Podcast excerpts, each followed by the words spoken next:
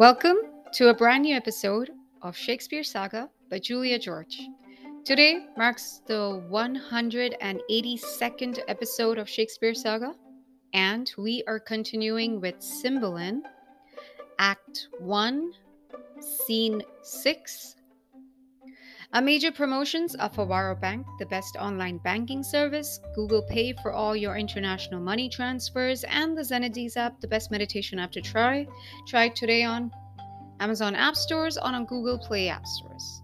So without any further delay, let me continue with Cymbeline, Act 1, Scene 6. Enter Imogen alone. Imogen, a father cruel and a stepdame false a foolish suitor to a wedded lady that hath her husband banished. O that husband, my supreme crown of grief and those repeated vexations of it. Had I been thief stolen, as my two brothers happy but most miserable, is the desire that's glorious, blessed be those, how mean soe'er, that have their honest wills which seasons comfort, who may this be? Fay. Enter Pisanio and Iachimo. Pisanio, Madam, a noble gentleman of Rome, come from my lord with letters. Iachimo, change you, Madam. The worthy Leonatus is in safety, and greets your highness dearly. He gives her a letter. Imogen, thanks, good sir. You're kindly welcome. Iachimo, aside, all of her that is out of door, most rich. If she be furnished with a mind so rare, she's alone. The Arabian bird and I have lost the wager. Boldness be my friend.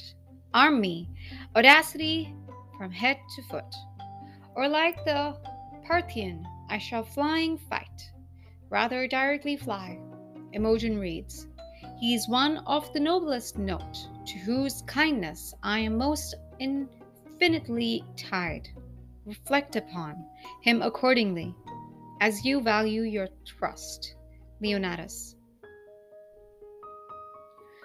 So far I read aloud, but even the very middle of my heart is warmed by the rest and takes it thankfully. You are as welcome, worthy sir, as I. Have words to bid you, and shall find it so in all that I can do. Iachimo. Thanks, fairest lady. What are men mad? Hath nature given them eyes to see this vaulted arch and the rich crop of sea and land, which can distinguish twixt the fiery orbs about and the twin stones upon the numbered beach, and can we not partition make with spectacles so precious twixt fair and foul? Imogen, what makes your admiration? Iachimo, it cannot be I the eye, for apes and monkeys twixt too much she's would chatter this way and contemn with mouse and other nor I the judgment. For idiots in this case of favor would be wisely definite, nor I the appetite. Sluttery to such neat excellence opposed should make desire vomit emptiness, not so allured to feed. Imogen, what is the matter, Trow?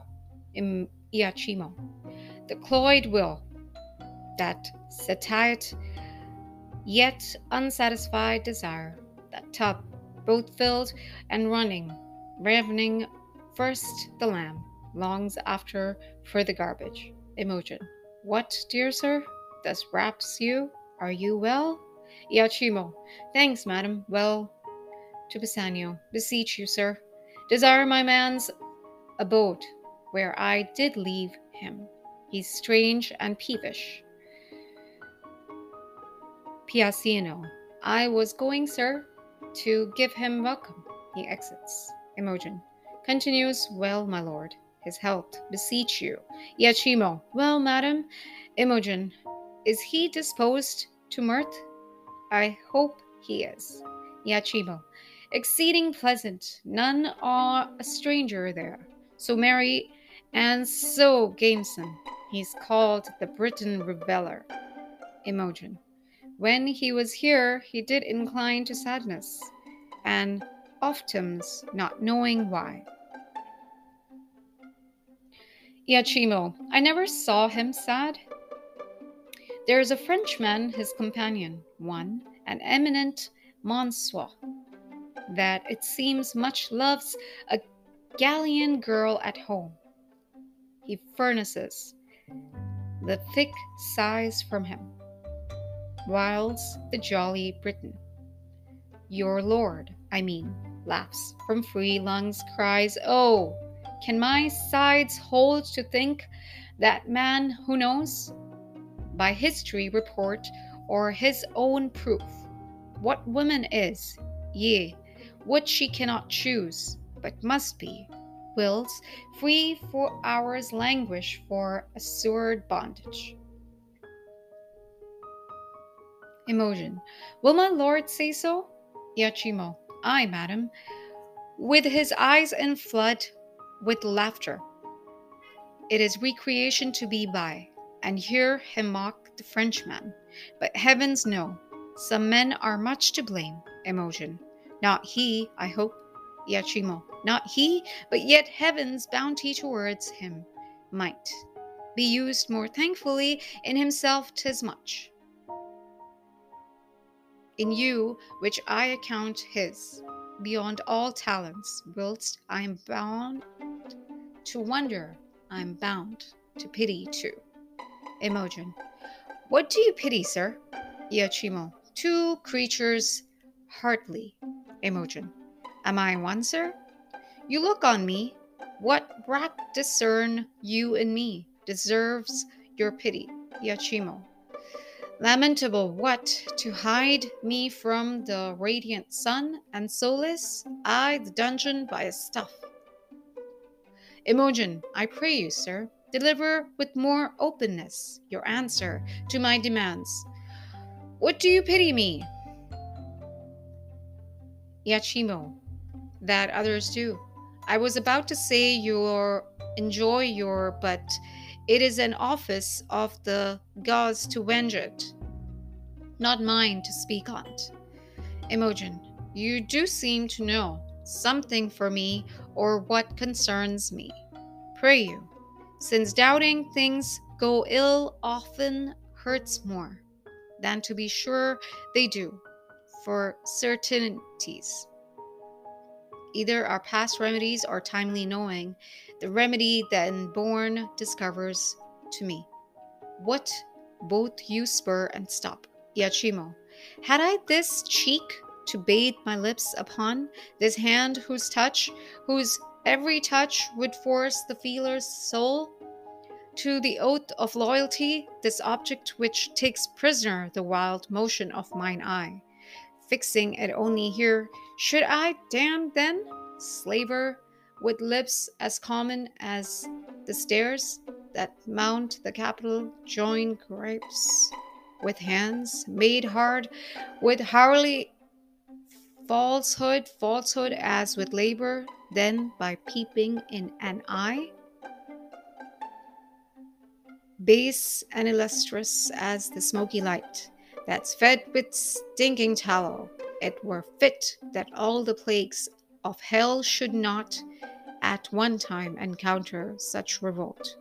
Imogen, my lord, I fear, has forgot Britain, Iachimo, and himself not I, inclined to his intelligence, pronounce the beggary of his change, but it's your graces, that from my mutest conscience to my tongue charms this report out. Imogen, let me hear no more. O dearest soul, your cause doeth strike my heart. With pity that doeth make me sick, a lady so fair and fastened to an empery would make the greatest king double to be partnered with tomboys hired with that self exhibition, which your own coffers yield. with diseased ventures that play with all infirmities for gold, which rottenness can lend nature such boiled stuff. As well might poison poison, be revenged, or she that bore you was no queen, and you recoil from your great stock. Imogen, revenged? How should I be revenged? Is this be true? As I have such a heart that both mine years must not in haste abuse? If it be true, how should I be revenged? Iachimo. Should he make me live like Diana's priest betwixt cold sheets, while he's vaulting variable ramps? In your despite upon your purse. Revenge it, I dedicate myself to your sweet pleasure, more noble than that renegade to your bed. And when continue fast to your affection, still close as sure. Imogen. What hope, Pisanio? Ima Iachimo. Let me my service tender on your lips, Imogen. Away. I do condemn mine ears that have so long attended thee. If thou wert honorable, thou wouldst have told this faults for virtue, not for such an end thou seekest.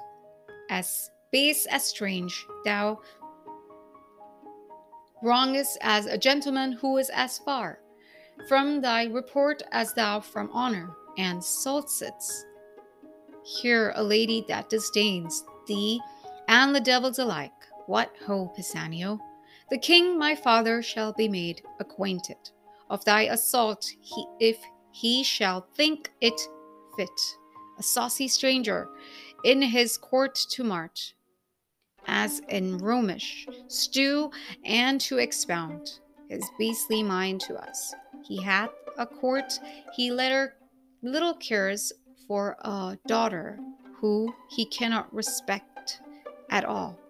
What hope is Anio? Iachimo. O happy Leonatus, I may say, the credit thy lady hath of thee deserves thy trust, and thy most perfect goodness her assured credit. Blessed live you long, a lady to the worthiest sir that ever country called his, and you his mistress only, for the most worthiest fit. Give me your pardon.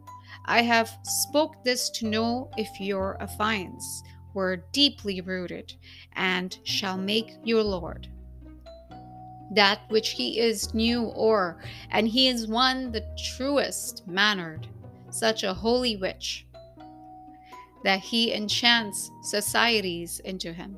Half all men's hearts are his. Imogen. you make amends. Iachimo. he sits amongst men like a descended god. He hath a kind of honor set him off more than a mortal seeming. Be not angry, most mighty princess, that I have adventured to try your taking of a false report, which hath honored with confirmation your great judgment in the election of a sir so rare, which you know cannot err. Thy love I bear him made me to fan you thus. The gods made you, unlike all others, shaftless. Pray your pardon. Imogen. All well, sir. Take my power, I the court of yours. Iachimo, My humble thanks. I had almost forgot. I entreat your grace, but in small request, and yet of moment too, for it concerns your lord, myself, and other noble friends are partners in the business. Imogen. Pray, what is is it? Iachimo. Some dozen Romans of us and your lord, the best feather of our wing, have mingled sons to buy a present for the emperor, which I, the factor for the rest, have done. In France, tis plate of rare device and jewels, of rich and exquisite form. Their value is great, and I'm something curious, being strange, to have them in safe stowage. Make it please you to take them in protection. Imogen, willingly. And pawn mine honor for their safety, since my lord hath interest in them. I will keep them in my bedchamber. Iachimo. They are in a trunk, attended by my men, and I will make bold to send them to you only for the night for this night. I must aboard tomorrow. Imogen. Oh no no. Iachimo. Yes, I beseech, or I shall short my word by lengthening my return from Gallia. I crossed the seas of purpose and on promise to see your grace. Imogen.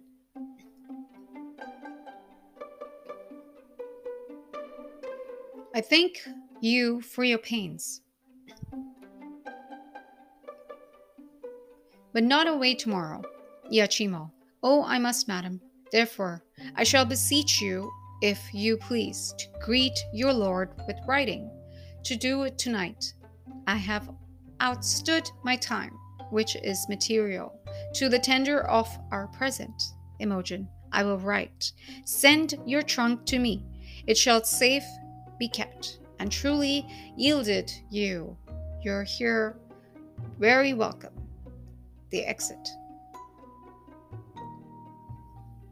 Next is Act 2, Scene 1. We'll continue that in another episode. Appreciate the listens. That's it for this one.